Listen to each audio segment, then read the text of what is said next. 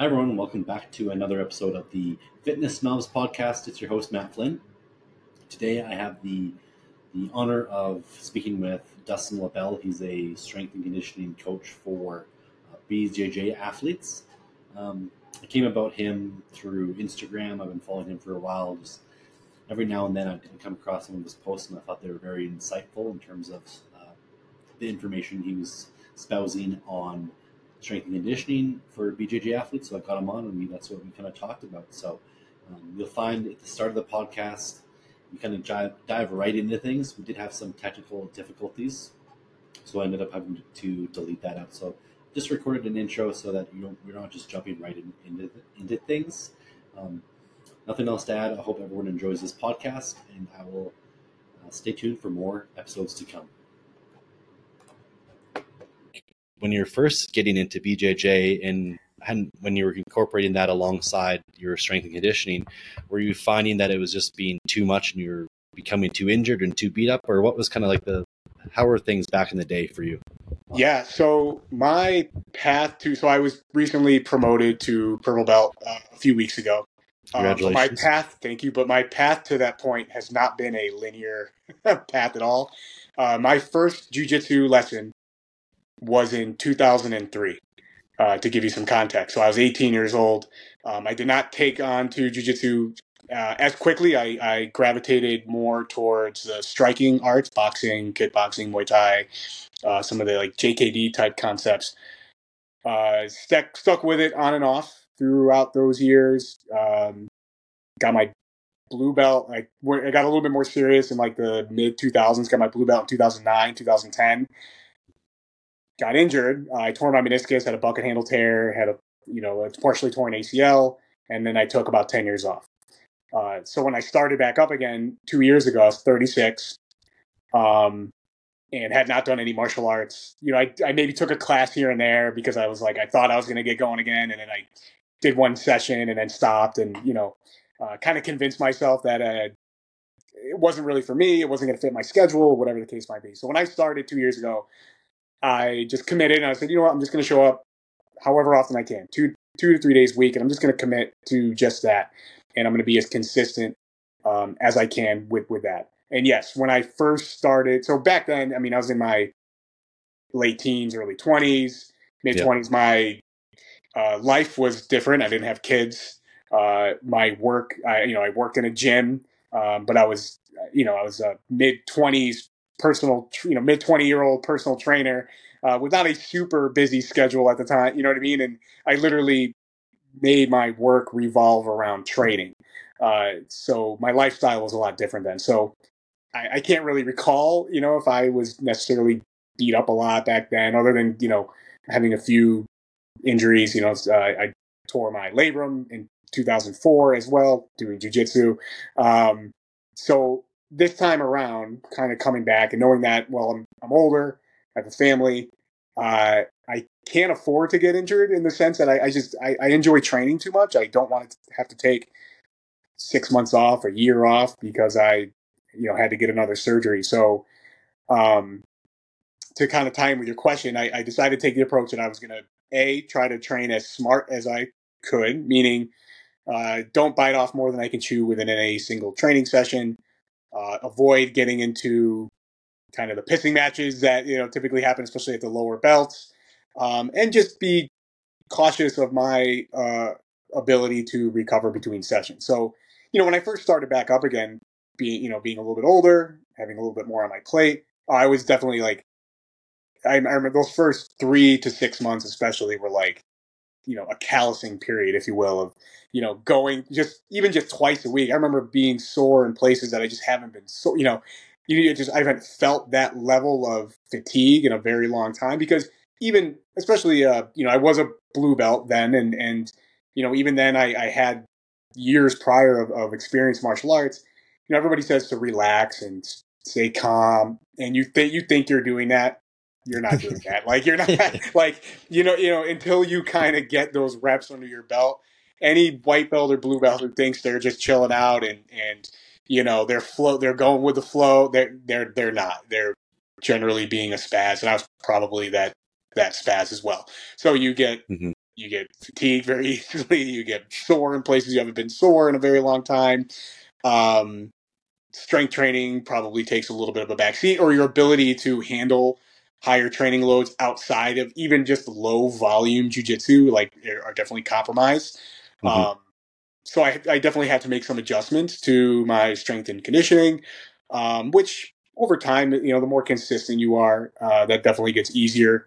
Um, and I guess that's if I if I try to preach anything online, it's kind of the the message of just being consistent. Um, you know, kind of maybe starting with a more minimal effective dose. As much, you know, people like to make fun of that because now you know everybody and their mom is David Goggins now, and if you're not, you know, going above and beyond, like, but as a mid 30s, you know, non athlete, really, um, I try to just take the uh, take the road of uh, maybe not the road less traveled, but definitely the the road that's going to lead me to uh, less injury, uh, less feeling like for like you know I don't know if you can swear on this podcast, but let's dog not feeling like yeah. dog shit. Uh, you know, mm-hmm. more days of the week than not, and um, yeah. you know I, I want to be able to train tomorrow. Like that's my you know that's always my goal. Uh, yeah, yeah. So in that uh, that period from 2009 to 2020 where you weren't doing BJJ, were you still heavily involved in strength and conditioning and lifting? Oh yeah, yeah, yeah. And I I I've been working in the fitness industry in some capacity since 2005 or six. Uh, so I, I worked in a gym for 14, 15 years and had a variety of roles within, within there and then left in 2018 to pursue more of an online uh, coaching business. Um, mm-hmm. COVID happened and I had a son and for a variety of reasons, uh, kind of took one foot out of the fitness industry and uh, I have a job entirely not related to fitness, um, but it allows me to kind of sustain both, and I'm not in a rush to, you know, to do anything on that end. So to, to answer your, your question that you got to, um, which can you repeat that? I'm sorry, I got lost in my own. Uh... Well, I, I, was asking about the the training period. Like, have you oh, yeah, still yeah, been? Yeah. Do- so, yeah. So I so working in fitness and being like I'm very passionate about strength conditioning as I've experimented with a bunch of different training methodologies and and trying different you know competing in different things uh, at a low level but still competing. Uh, so you know before the hybrid thing was very popular and people you know now everybody's a hybrid athlete and deadlifting 600 pounds and running five minute miles and I, not that i could ever do that but i hired a coach back in like 2014 uh, kind of the guy who popularized hybrid training you know now um, alex viada and you know i worked with him for a long time. Um, getting, you know, trying to get my mile time down and my deadlift up, that kind of thing. Um, how did, how did that go for you with working with Alex? I've, I've been following him for a while and he's always putting out great information. Yeah, I mean, this was so 2014, I want to say, is when I uh, hired him. And, you know, his business was well established at that point, but not, you know, complete human performance, not the juggernaut that it is now. Mm-hmm. Um, so, you know, working with him was, was great because you know, he was still doing the programming. He was my he was my coach. I made such great progress that I ultimately stopped training with him. and, and like, you know, and in hindsight being 2020, I should have probably stuck with it, especially, you know, at the rate that I had back then. You know, um, I think I just got I was interested in other things at, at a certain point. But it was great. Like I I'm not a super athlete by any means, but I could deadlift almost three times my body weight. I could run a sub six minute mile and squat double body. You know, just those cool things that check, check off, which again, I'm not a super strong or super fit guy, but um, mm-hmm. looking back, I was like, actually, shit, I don't know if I could do some of those now. So, you know, it's, um, uh, you never know when your last PR, you know, when your last PR is your last PR. Not that I'm, not that I think those days are over. I'm just, you know, looking back, it's like, oh man, like I actually uh, excelled with his programming and uh, learned a lot from him in, in particular. So, um, mm-hmm. But yeah, so I, I, worked with him. I did some CrossFit style stuff for a little bit too. After that, yeah, um, got into more endurance training. Like I've dabbled in a little bit of everything, um, just because I find it interesting. Uh, probably have a little bit of training uh, ADD and probably make more progress. I'm sure if I stuck to one thing, but uh, ultimately, I you know I like to enjoy the process and and uh, experiment and try new things and uh, you know, I still have a stable of clients that I work with, and so I try things out to uh, ultimately, not necessarily that everything that I do is um, I'm going to impart on my clients, but you know, you learn from experiences to to some degree, especially as I think the longer you've been doing this. So um, I do like that aspect of it. Yeah, that's awesome. Because um, to me, it sounds like you have like a vast array of tools that you can kind of pull from for from for programming purposes in terms of strength and conditioning. So today with you, I want to really just dive into what you think is best for uh, a person like yourself, kind of the maybe mid 30s, limited on time, that wants to excel at BJJ but still incorporate some strength and in conditioning into their into their life. So, um, we can tackle this in any way you yeah. want, but maybe maybe let's start with the conditioning side of things. We can kind of talk about that and how you think is the best way to approach conditioning for the the BJJ athlete. Yeah. Um, so I was thinking about some of this before we got on, just because I wanted to have some talking points. And yeah. so the way I look at strength conditioning for jiu-jitsu athletes in particular, it, you know, if you go into any academy and you're just sitting around with the with the your your classmate, your peers, and you're talking like, you know, what do you do for strength conditioning? You're going to have like a third of the people or more who are, you know, they kind of dabble. They do some because they know they should kind of thing, but there's no real rhyme or reason to it. It's kind of like I go in, I bench press on Monday because Mondays are for bench pressing and I don't really have any thought towards it. Or, you know, I heard that doing interval training is supposed to be great for my my cardio, but there's no thought process behind it and there's no rationale behind why they're doing what they're doing or progressions involved or anything like that, right? That's mm-hmm. one group. Then you have the group who are like they're hardcore competitors. They but they strengthen they do strength conditioning strictly because they know it's going to make them a better competitor. So they're doing it almost out of um you know, they don't love you know, they're like a typical athlete in a sense. They don't love strength conditioning maybe the way you and I do. They're going to do it because it's going to make them a better competitor and better on the mats, but begrudgingly so, right? Mm-hmm. Um, and then I think you have the guys like you and I who kind of come from this training background where kind of geek out on on programming and all the nuances that go into um, you know program design and and you know periodization and yada yada yada. Um, so I think to answer that question, it depends who who you're who you're talking to, right? And one of the things that I try to think of is like looking at like almost viewing strength conditioning as or like the like a gap analysis or forming a gap analysis when you're when you're looking at something like what's the lowest hanging fruit that is going to get that person from point A to point B from you know where they are currently on their journey, if you will.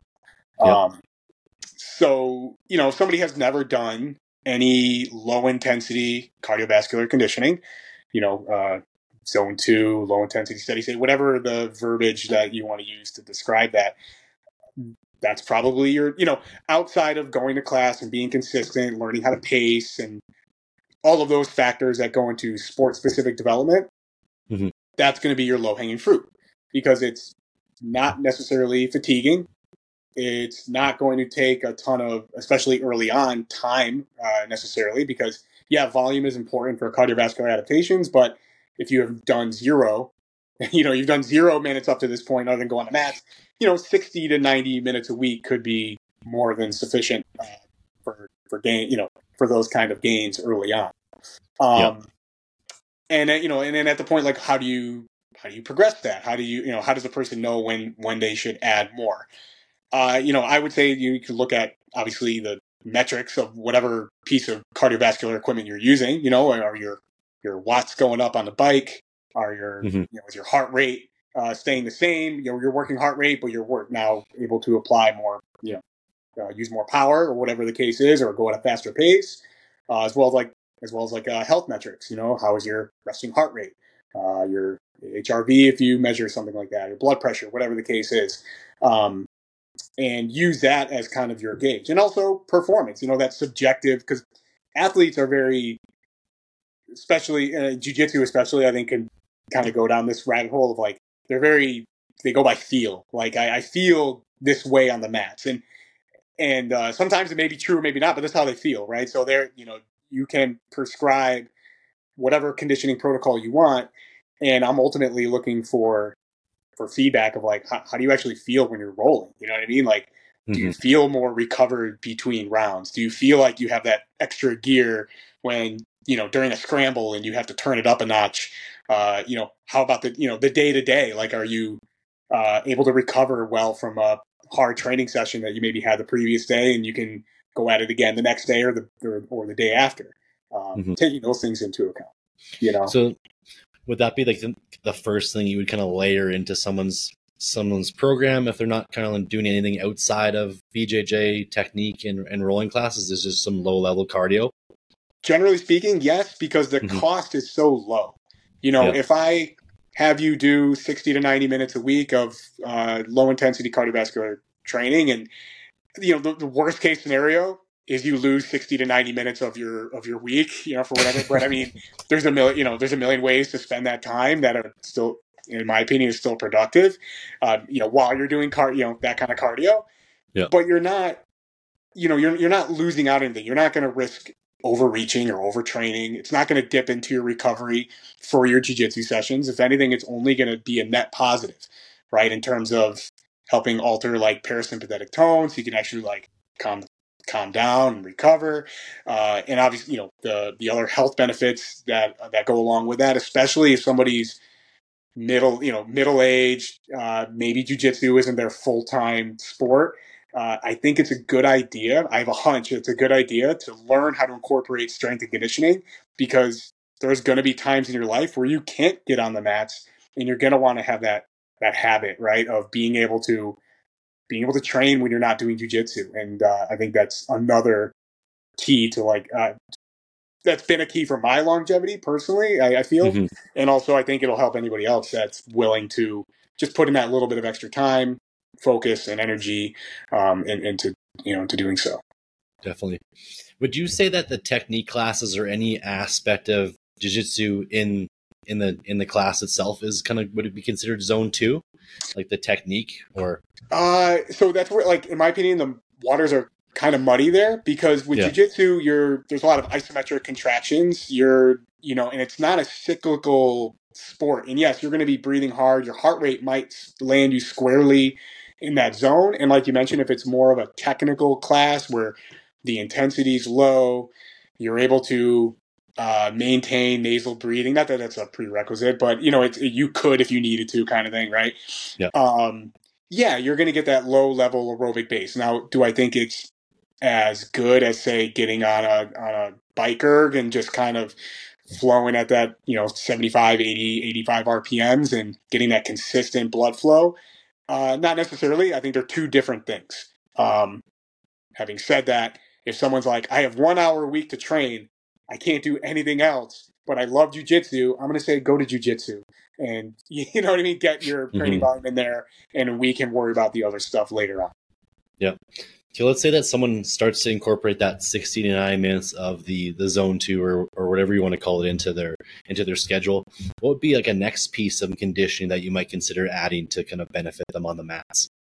Yeah, so in that case, you know, so I, I work with so my instructor, I handle his strength and conditioning. Um, and mm-hmm. he's uh he's been a high level competitor for a long time, 15 plus years. He's on the mats more than anybody I know he's that high volume, six to 10 sessions a week, a lot of rolling. So I actually, for him, I don't prescribe any low intensity conditioning because he is get he is that guy. He's his volume of training is so high that he's hitting a lot of those uh, kind of volume markers. Even though I, I'm kind of eating my words on what I just said, in that I I would like him to get in some for just feeling good and, and just general um, like for like GPP, right? General physical preparedness, and I mm-hmm. think it would help.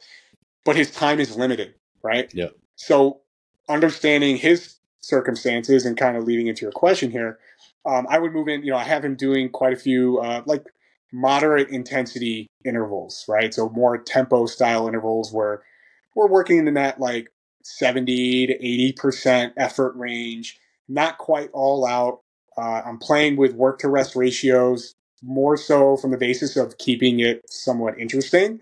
Uh, not that there's a dramatic difference between doing a 15 second, uh, you know, 15 seconds of work and 45 seconds of rest versus one minute of work and one minute. I don't think there's a huge difference in that over the long term, but just for the yep. sake of like and keeping engagement high. Um, so I'll do yep. quite a bit of that. and then I will play with higher intensity stuff, but on a less frequent basis. You know, this would be your 90 plus percent effort, your zone, let's say zone five type type efforts. Um, uh, and I'll vary that from more uh, of your like full or complete recovery type work, your alactic type sprint work. You know, 5 mm-hmm. to ten, maybe a few more seconds than that on, and near full recovery off. Right, um, just to kind of get that gear. So if you know, if somebody is, um, let's say they train a lot and their style of jujitsu is particularly more relaxed. And they never get they, they never really get into scrambles. They're never really getting that opportunity to really like turn it up. That would be the, a case where i might include something like that a little bit more frequently because they're not touching on that during their during their rolls. Uh, they're never really hitting that like that next gear. And mm-hmm. now when it does happen they're kind of like oh shit right? Um, so i will incorporate some more of that um, just because it's also not going to beat you up as bad either especially with a complete recovery what I don't tend to incorporate as much, or what I say for more infrequent bouts, is more of your like glycolytic incomplete recovery, where you're working really hard. Uh, you're not necessarily recovering completely between efforts, uh, mm-hmm. and you're relying more on that glycolytic system to kind of you know to uh, you know replenish ATP and, and whatnot. So um, the problem with that is that we already get a lot of that in jujitsu. You know, even just a moderate effort roll is going to be fairly glycolytic in nature. Mm-hmm. So I don't necessarily want to hit that system a bunch of times in the same week. Uh, yeah. Having said that, I think it's important to still touch on it once in a while mm-hmm. because mm-hmm. just like I noted with the with the low intensity side, you know, if you're never really kind of pushing that cyclical type modality, you're on an Airdyne or bike erg or rower, and you can just go as hard as you can for 30 seconds you have a predetermined amount of rest and you can repeat that for however many rounds. Like you're not going to get that when you roll. You know, when you're rolling, it's more, um, you know, you're you're working with another human being. So there's a lot of other factors involved. And so, you know, one if you're doing let's say a five minute round, one five minute round can go one way, but another five minute round can go a completely different way, and you're kind of getting this mixed bag of uh, energy system development, if you will, versus sometimes I just I want you to train this particular thing. So if you're a competitor and you're going to competition, I want you to have that. If anything, just the you want to be able to remember, like, okay, I've been there. I know my output is at this at this type of pace. I know I can recover from this. It sucks, but here we are, right? And I mm-hmm. think that's an important quality to train, um, mm-hmm. even if infrequently. Would that be like, um, I guess, similar to like a VO2 max style workout? Yeah, you... correct. And and there's different different forms of that and different interval uh, mm-hmm. type or styles of intervals that you can get that same kind of training effect. Mm-hmm. But you know, if you've ever done VO2 max style intervals, like a three minute on, three minute off, or something along those lines, and there's different mm-hmm. ways of accumulating the same amount of workload. Like you could do, you know, 30, 90, you, you know, anything to kind of, you know, spend time in that like two to five minutes of like suck, uh, you know, is going to kind of get the same effect. So again, you can play with different um, work to rest ratios and uh, kind of get the same result. But yeah, it's it's that same super high effort, uh, and it's it's gonna it it just demands so much out of you that if you're combining that with very demanding roles in the gym, competition style training, whatever that means for you and your gym, uh, I think you're just you're creating an environment that's very difficult to recover from, uh, per my experience and just on, on, my estimation of just watching other people kind of go through that. Um, yeah, so I so, tend to do that more infrequently, I guess. Is yeah, would you maybe incorporate when they have like a, a lull in training in the gym, or maybe near some sort of competition where they might need an additional session or? Yeah, yeah. So we know, you know, those those um, adaptations are going to happen fairly quickly. You yeah. know, they're in a, in a few weeks. You're going to kind of tap out at your ability to to really push that extra X percent, you know, above what where you currently are. So yeah, I'll mm-hmm. use that type of stuff in more of a sharpening phase, right, where we're getting ready for competition. Um, or in a period of time where like, hey, I'm not getting in the gym that much, uh, in the jiu-jitsu gym, you know, in the academy that much. I'm mm-hmm. not getting super hard rolls in, or I'm really trying to work on being more technical. I'm slowing things down. Then it makes sense to maybe include that once a week or so. Um, uh, as a as a way to just kind of keep that system fresh, or even on a less free, you know, every second or third week. You know, I, I found that to be pretty um, a pretty good uh, a way to keep it in, so to speak, without you know totally draining the you know you know draining the system and and and uh, it almost makes you want to do the session versus like dragging yourself through the session. You know, I kind of mm-hmm. use that as a gauge for high intensity work. If somebody's like, I want to do that workout, I'm ready to attack what I, you know, what's on paper and I want to do it better than last time, then you're ready to do the session. But I find if like you're really dragging ass, yeah, sometimes you got to push through. I get that. But mm-hmm. For I in in my mind, if you don't have a competition coming up and you're just looking for long term like aerobic development, then I, I, think you should like want to you should want to attack those sessions. And mm-hmm. so putting them maybe a little bit more infrequently, every 10 days, every 14 days, depending on how, how much you're rolling, every 21 days, I think is a nice sweet spot where a lot of people can get a lot of benefits without like the burnout factor, you know? You'll get so much more out of it if you want to do it, right? You can put more, a lot more effort into it.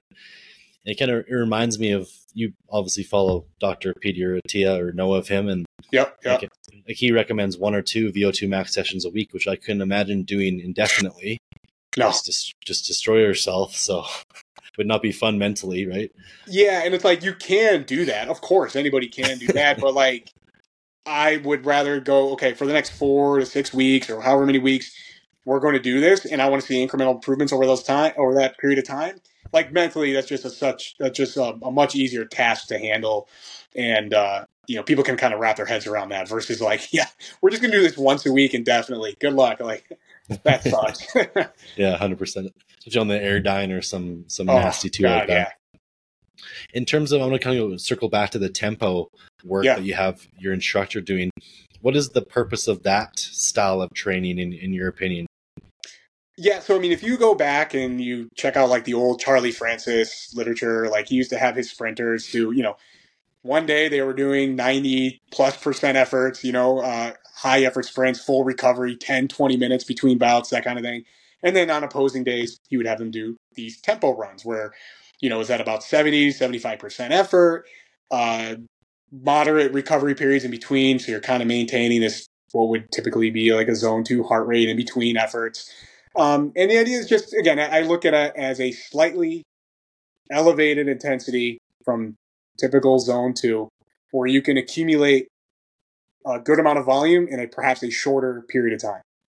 Uh, I think that's one way mm-hmm. to look at it. The other way that um, Joel Jamieson, who's kind of you know he's become very popular. I mean, I got his book in 2009, but he's I feel like he's made his way to kind of the fitness mainstream, which is awesome because more people are talking about like actually intelligent conditioning. But you know, he uses tempo uh, intervals as a way to kind of like get your like get your nervous system kind of prepped and ready to go. You do, you know, 10 to 20 relatively short bouts. Doesn't take a lot of time, doesn't take a lot of energy. Generally, you'll feel pretty good the day after. Mm-hmm. And you've gotten this like mild stimulus that isn't totally crushing. Um, and it's just a little bit of volume to kind of keep those things ticking along. Now, are you going to be, you know, are you going to qualify for Kona doing tempo intervals? Absolutely not. You know what I mean? Or qualify for Boston doing tempo? No. But for our purposes of just developing, uh, you know, uh, aerobic conditioning for both health and uh, our ability to um, put out moderate effort levels on the mat and, and, repeat those moderate effort levels over and over again, I think they're a pretty darn valuable tool. And again, there's a bunch of ways to make those intervals not boring each and every week uh, and mm-hmm. still get the tra- same training effect. They're short, you know what I mean? In terms of like, you don't, you know, you're not spending an hour doing those. Um, mm-hmm.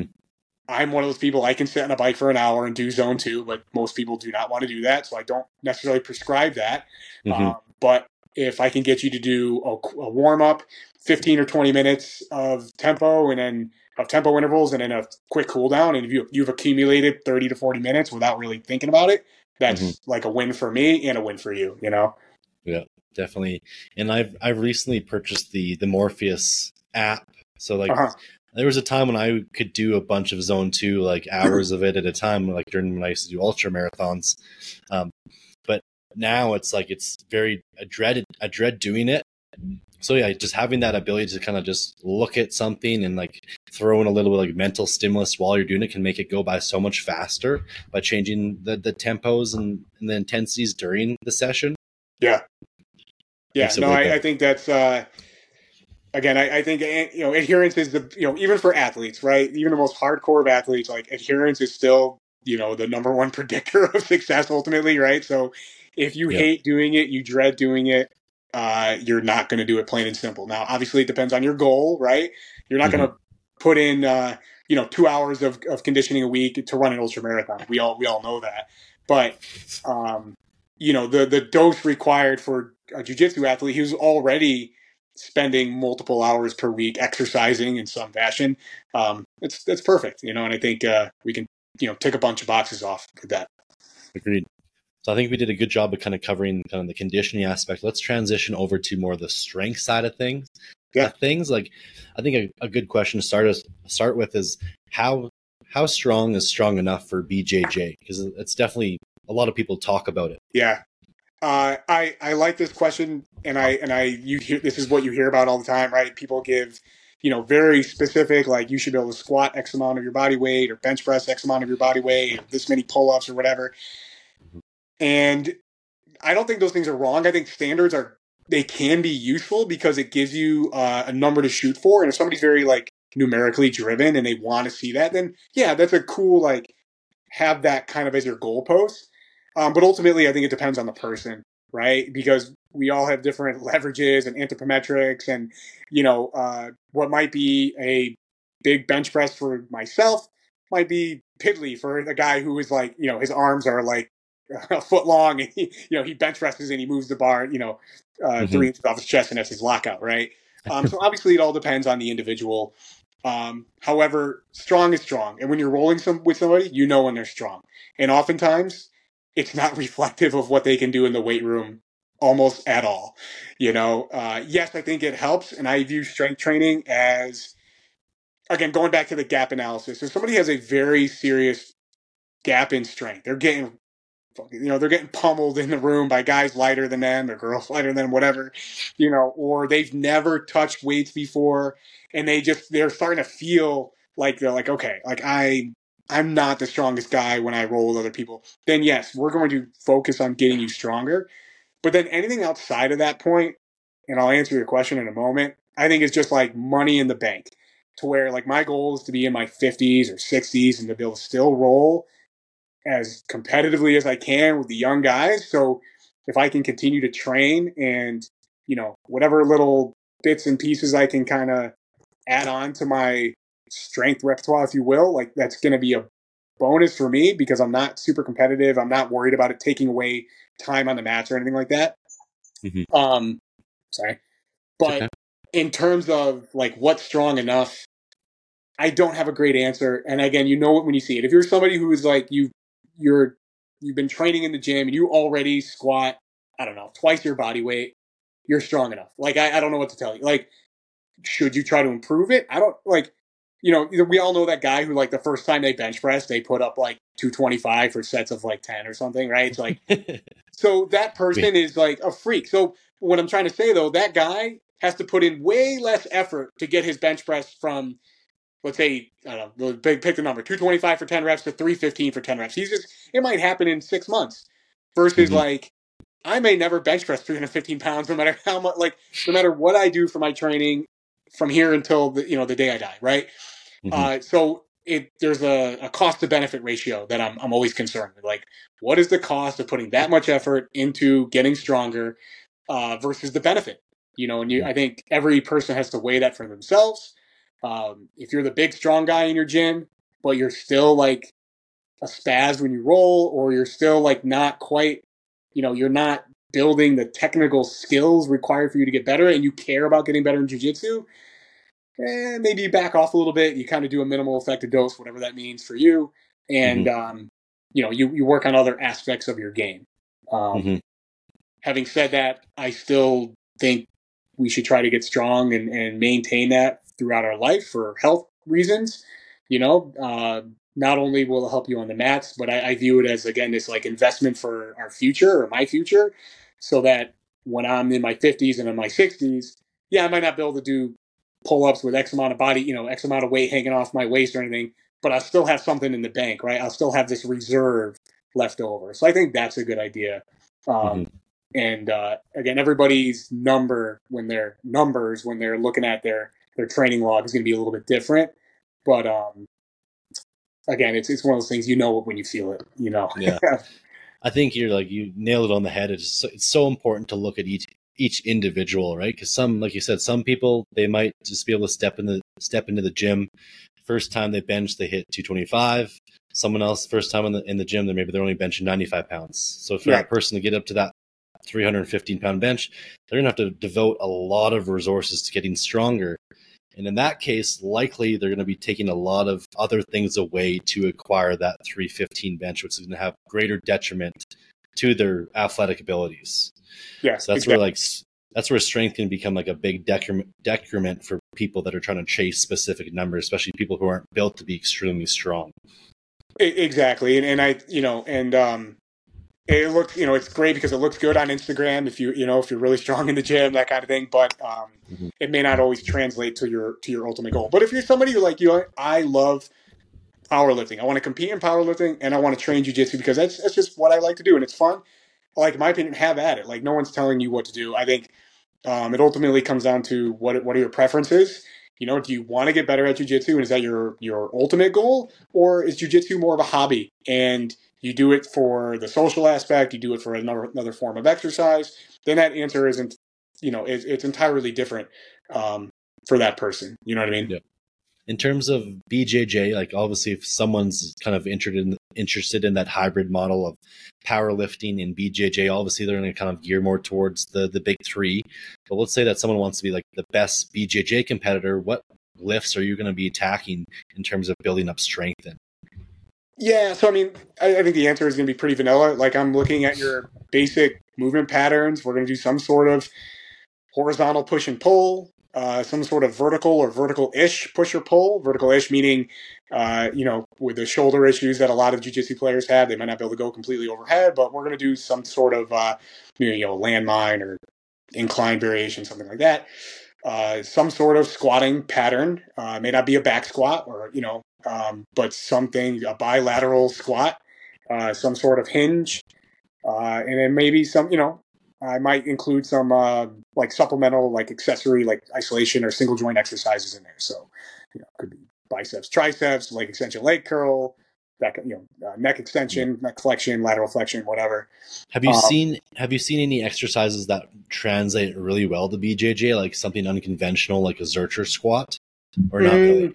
No, not, not necessarily. I think uh, so Zer- like Zercher squats have gotten like they've blown up over the last few years on Instagram, and I personally like them. I'm not a great back squatter uh, due to my leverages, but when I put the bar on the crook of my elbows, like squatting feels really good.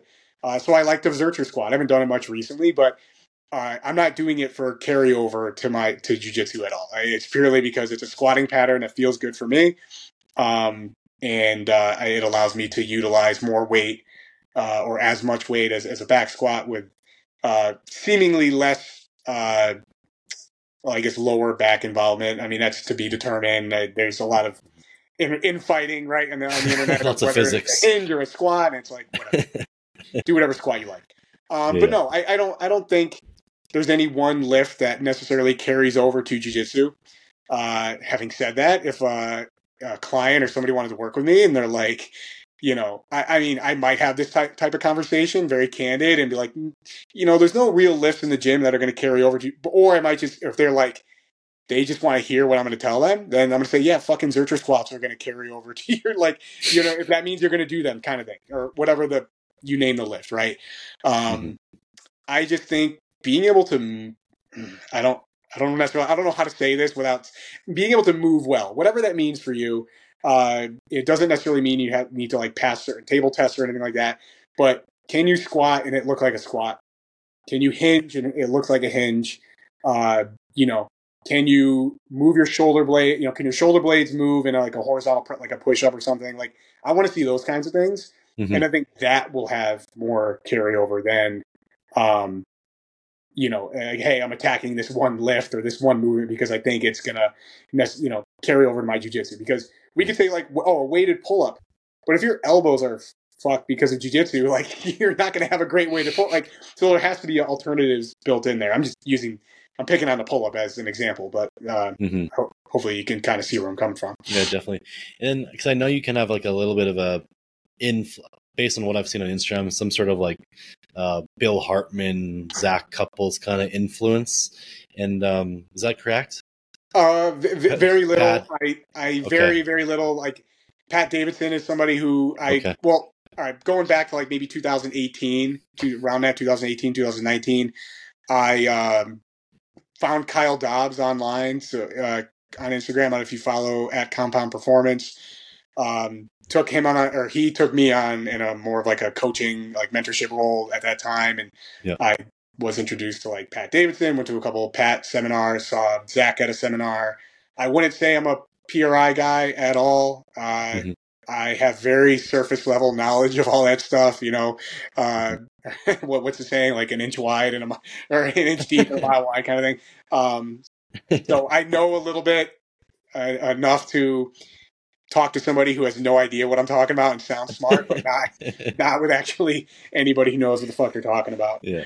So when, it, when I was just bringing that up because you mentioned like you want to be able to see a good hinge and a good squat. So like Yeah. a good squat to you is that just like a nice vertical pelvic movement based exercise, or is it okay if it translate more horizontal or Yeah, I, I like. Can Again, you do the move? Can somebody do the movement? I guess is my first like prerequisite. Like, Mhm. I guess like if you can you do a goblet squat and it look like a goblet squat, and then if you want to load it, whether that's in a zercher or in a back, and you're hinging, I don't I don't really care that much. You know what I mean? Okay. Um, it's more of like, hey, can you you know get get in a deep hip flexion uh, and not have you know and not like and not be in pain. Like that's my number one thing.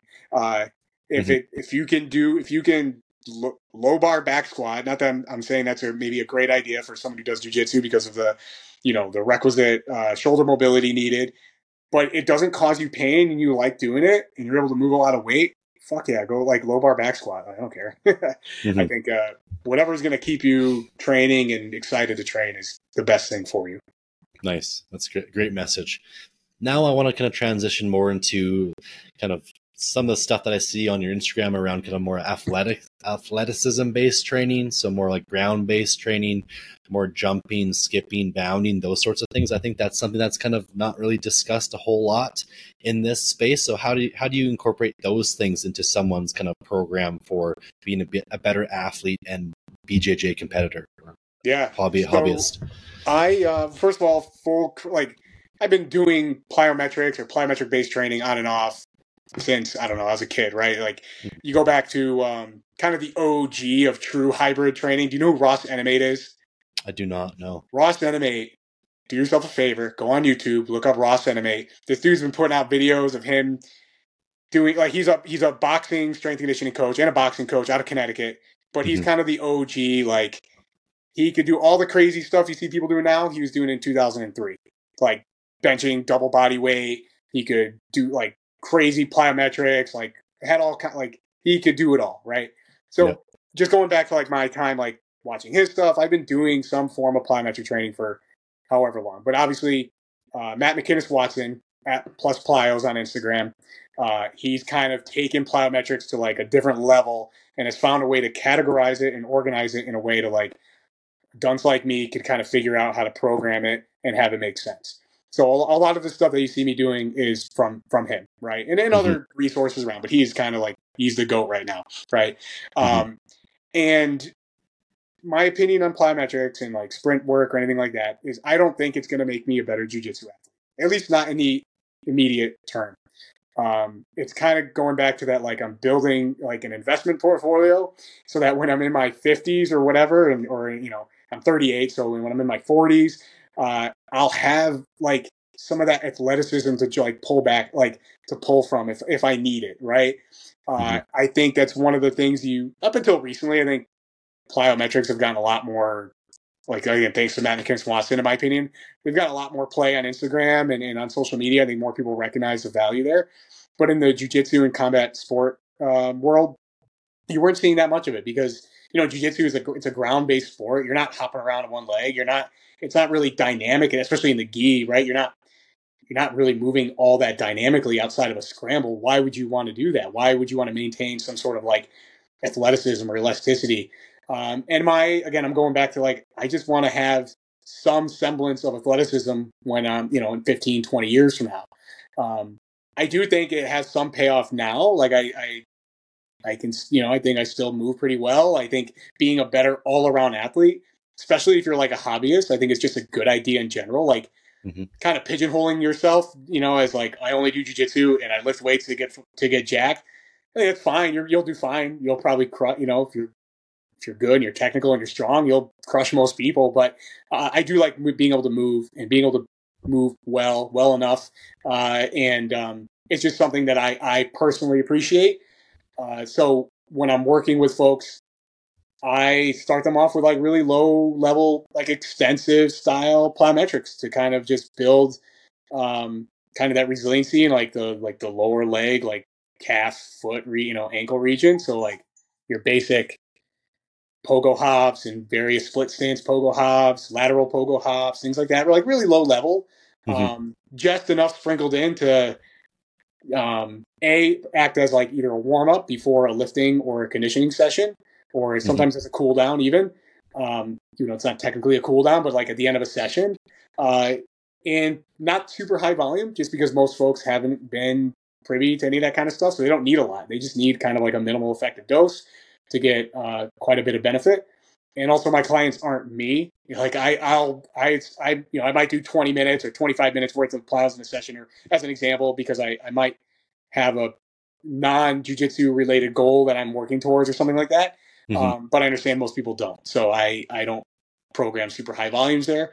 Literally just enough to, you know, five to 10 minutes worth to scratch that itch, get them primed and ready, and then um, not that I necessarily believe in like a progression model for uh, plyometrics, and that's another thing uh, Matt McKinnis Watson has kind of uh, helped show us is that you don't necessarily need to like have this strict progression model per se, uh, as much as just exposing people to different movement patterns, um, different varieties of, of, different options, single leg, double leg, um, and uh, you know, just kind of, for lack of a better term, like making it almost like a brain game, and, and uh, you know, giving a different stimuli than they otherwise would never get in jujitsu or in, or in a strength session, right?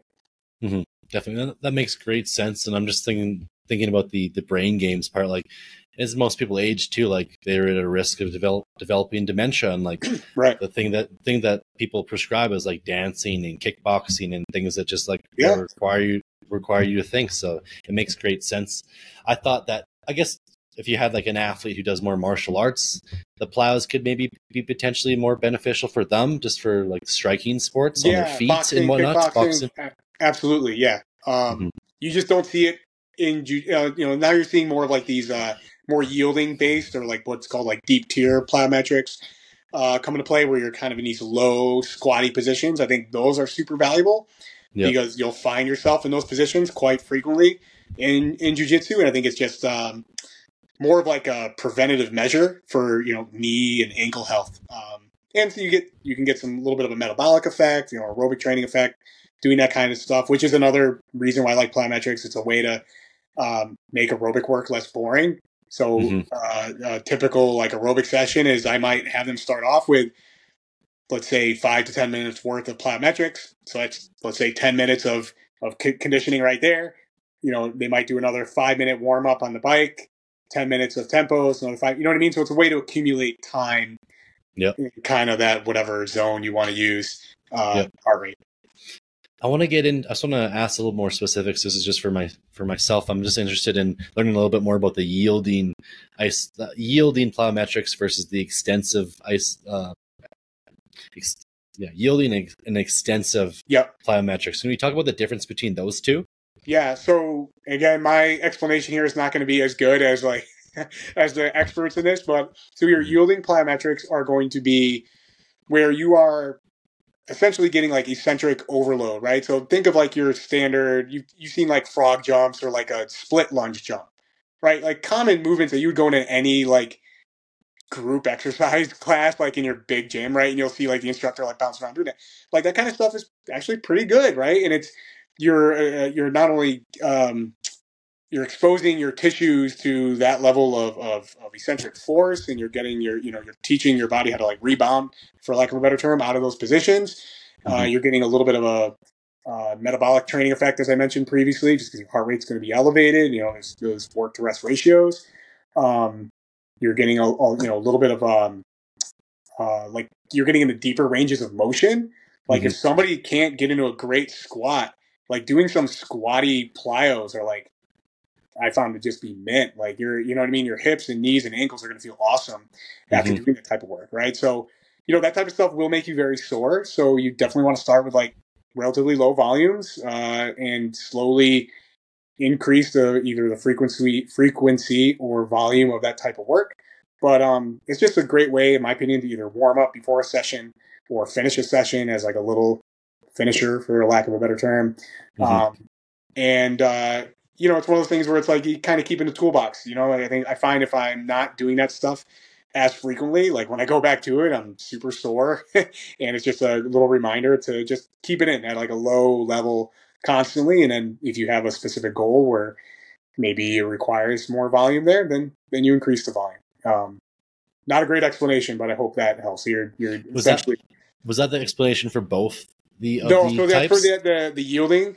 Uh, your yeah. more extensive plyometrics are going to be like this would be like your your single leg hops, your pogo jumps, that kind of thing. Mm-hmm. We are, and also uh, I'm forgetting a, a, key point. So in a typical like yielding uh, plyometric, so going back, a typical yielding plyometric, it's not a true plyometric in the sense that it's just too slow.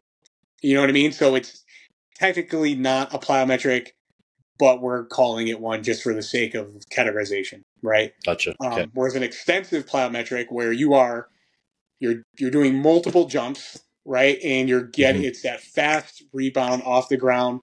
Uh, uh, forgive me, I don't recall recall how many meters per second it actually needs to be to be uh, plyometric, but uh, the numbers out there somewhere. I should know, but um, anyway, so it's a you're getting that fast rebound effect. You're you're you're almost popping off the ground, and there's ways to increase the intensity there or decrease the intensity there. But the, the key being that it's a repetitive motion, right? So a box jump would not be a plyometric because that's just a single jump. A broad mm-hmm. jump is not a plyometric. It's just a single jump, which is fine. It's just different um, terminology, right? Mm-hmm. Um, which a third category of, of plyometrics would be more your intensive uh, variations, where these would be like uh, rather than like a like a low level extensive where you could do mo- like 10, 20, 30 repetitions, you might do two, three, four, five repetitions. And that would be like your your hurdle hops, your broad jumps, that kind of your or, uh, continuous broad jumps, those kinds of things. That would um, be the intensive. That would be the intensive. So you know more more stimulating from a nervous yeah. system perspective. Um, you know, if you've ever done like really high effort, all out like continuous broad jumps, like super fatiguing. You know, you want to do a ton of volume, like you're keeping the reps reps in total volume or t- total work uh, workload relatively low, mm-hmm. and uh, you would want to do that when you're fresh, obviously, right? Versus yep. the extensives, yeah, you can do them when you're fresh. You can also do them under fatigue, um, and you can vary the uh, amplitude of those movements depending on your goal. So, like a lower amplitude, more of a, a true extensive would be to like work on like rhythm and timing and those kinds of things. You know, think of like jumping rope, right? Um, mm-hmm. versus mm-hmm. like you can increase the amplitude, and you know now you're getting into more um, like force development that kind of thing. Gotcha, gotcha, good stuff. Yeah, those those explanations were awesome. Thanks, man. I, I, hope want... so. I, I, would check out his podcast and his work just to maybe get um you know a better uh, clue in on that. But hopefully that helped. Yeah. I'm gonna want to kind of wrap things up now, just by finishing off with like this the loaded term of injury prevention, because um, I guess like injuries are very prevalent in in martial arts, BJJ. So, do you have any like thoughts or ideas around what's like some of the best practices in terms of keeping healthy in terms of um, practicing uh, Brazilian Jiu Jitsu? Yeah. Um, so I've had a lot of thoughts about this recently because of my recent injury, and not that it's been debilitating. I've been able to train, and maybe to my own detriment, I've continued to train and train through it. but it made me kind of rethink like where I maybe could have been doing a better job. Right. So we could Yeah. say that injuries are always a freak occurrence. Right. So I was in this instance, I was I shot a, a I believe a double leg, and my training partner sprawled out on top of me, and I you know I tore the same labrum 20 years ago. So knock on wood, haven't had any issues really since then and up until that point. But this was at a 6 a.m. training session. Uh, I probably, you know, if I were to look back at that day, probably didn't have maybe the greatest sleep the day prior or the days prior. Um, so maybe I went into that training session a little bit more fatigued than I normally would have. And I Mhm. think fatigue plays, you know, plays a role in not only decision making, but like in coordination and timing and all those other aspects that go into that. So I think that's my roundabout way of saying like get your lifestyle in order to the best way, you know, to the best degree that you can, right? So I have Mhm. two kids, but you know, who don't who both sleep through the night and, and I don't really have any issues there. But you know, it's like the more you have on your plate, the more likely like you know your lifestyle is going to like influence your your training right um Mhm. so you know handle the basic stuff get your sleep in order get your nutrition somewhat in order stress management all that stuff right um Mhm. and the next most important thing is just tr- manage your training load like don't train like an asshole like you know if you're if you're 38 years old and you have other responsibilities outside of just training it probably behooves you to you know, maybe you don't take on the same training load as the 25 year old who like lives in a ba- his mom's basement. He trains twice a day. you know, I, I mean, it's just di- right. Everybody's in a different scenario. Not there's anything wrong with that. Like I remember being Yeah. that guy too, and just having all the time in the world to train, and uh, looking at like the older guys and be like, like snickering, like basically, like, come on, man, get it together. And now that I'm a little bit older, I don't think my recovery ability has necessarily like decreased all that much. It's just I have other shit to do, right? So it kind, of, you know, things Mhm. kind of fall in line that way. So manage your training load. Like number one, uh, I think it's important to obviously like not only looking at the microcycle in terms of your training week, like where are you having easier days, where are you having harder days, and really recognizing like what's your weekly pattern look like or your daily pattern, you know, in terms of training. If every day is, you know, you roll as hard as you can, you get in the gym and you train as like great. You know, I guess David Goggins is right. Somebody's got to carry the boats. Maybe you're that guy, but probably not. And it would, you're probably better off taking a look and taking a step back, recognizing that you're going to get more quality training in if you kind of delineate your days accordingly and you have you have days that are designated to be maybe a little bit harder, days that are designated to be a little bit easier. You have maybe even full rest days. Oh my god, like you know, and you kind of look at your your training week in that manner. And a training week doesn't necessarily need to be 7 days, right? You could have a 10-day microcycle, a 14-day microcycle, whatever the case is. Yeah. And I like people to take really take that step back and look at like a month overall. You know, people get so caught up in the week, like, oh, I got to get this many sessions in this week, and this, you know, especially like type A type athletes that are, you know, they take their training seriously. They love it more than anything. Take a step back and look at 30 days. And if you zoom out, you're like, okay, like yeah, it makes sense. Like I maybe maybe in one week I get two hard sessions, but the next week I only get one really hard session. But you know, you might get three or four easier ones, right? So the total volume is always kind of at this baseline, but Yep. you're not getting these like really peaks and troughs of like where you're crushing yourself and then you have to take time off because you've either you've gotten injured or you've gotten sick, whatever the case might be. Um, Mhm. so manage your training load both in in jiu-jitsu and in your strength and conditioning. I think that's that's huge. Um, you know, you can you know don't rob Peter, Peter to pay Paul. So if you love jiu-jitsu and that's your main priority, you probably sh- maybe aren't going to follow the same strength conditioning program that literally that somebody follows literally because that's their hobby. They love strength conditioning, so their program is reflective of that. Versus you use it as a supplement to your jujitsu, uh, you know, as as a generality, right? Yeah. Um, and you know, so if you can avoid getting injured and you can avoid getting sick, which if somebody doesn't have kids, they may not understand this. When you have two young kids and they're in daycare, like they they are walking little petri dishes. So I didn't realize how big of a deal this was again until like this year. So I, I have a four year old and I have a ten month old, right, or an almost ten month old. Yeah. Um, they're both in daycare all day, so they come home with all those little kids, little germs and sicknesses, and yeah, our house is just basically like the house of sickness. like like if you're not careful. So if you're not handling your stuff outside of the gym, and you're not managing your sleep and your nutrition, all that, like that's how you get into into issues where you get sick, you take time off, you try to jump right back into the same amount of training you were doing before you got sick and you took time off. That's where it becomes an issue. So kind of like going back to this idea of like always maintaining a base level of fitness, I think is a great idea. So that way you're never having the uh, again those huge peaks and valleys where it's like you're playing catch up right to where you were previously and you're trying probably to do too much too soon or you're feeling like you're just always like behind and you're you know you're never putting in the same quality of work that you need to in order to actually get better. Um, because at the end of the day jiu-jitsu is still like it's it's yes it's a it's a rough it can be a rough sport it's a physical sport you know you need to be in shape you need to be strong all these things but it's it still falls back on like how good at are you at jiu-jitsu you know what i mean like how technical are you and the more technical and efficient you are the more you can train and not get fucked up because you're not relying on these other physical attributes. Mm-hmm. Definitely. No, that was a great answer. And I like how you didn't like go into like specific exercises necessarily to prevent injuries. You kind of looked at more of the principles that are going to allow you just to, to do more training more consistently and, and be healthier. So that was a great answer, man. Appreciate um, that. Thank you. So we're going to wrap things up. It was, it was great having you on. Um, I know we Thank had some tech, some uh, difficulties early on, but we, we figured it out. We figured it out definitely. Um, and I want people to know where they can find you and reach out to you for coaching. So, do you mind just giving us some of your contact information? Yeah, uh, you can find me on LinkedIn. No, I'm kidding. Uh, I'm on LinkedIn and I keep getting these notifications, like, but I don't, I don't look at it ever. Um, no, I'm on Instagram at my name, so at Dustin D U S T I N Lebel L E B E L.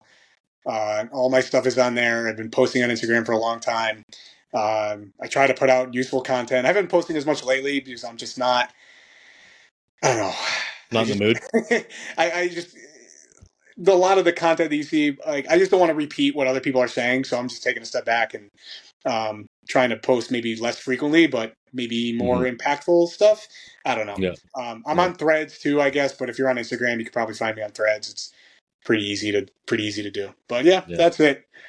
Well, I've I've been following. I don't even know how I came across Dustin, but ever since I've been following him, he definitely posts a lot of gems in terms of strength and conditioning knowledge and just overall kind of philosophy around training and and uh, MMA and BJJ. So I highly recommend everyone check him out. And are you are you you're doing coaching right now, right? Yeah, yep. So I, I so coaching is not my full time job. It was for a long time, um, but I keep a relatively small roster of clients. I am accepting new clients going into the new year. Mm-hmm. Um, but ha- not having it be my full time job is actually way less stressful, and I enjoy it way more at this point in time. So um, I'm happy to work with anybody that uh, has any interest. So yeah, thank you for the shout out there. Appreciate it. Yeah, no worries, man. Um, I hope you have a great rest of your day, and I'll talk to you later. Yeah, likewise, man. Happy New Year. Happy New Year to you too. All right, take care. Bye.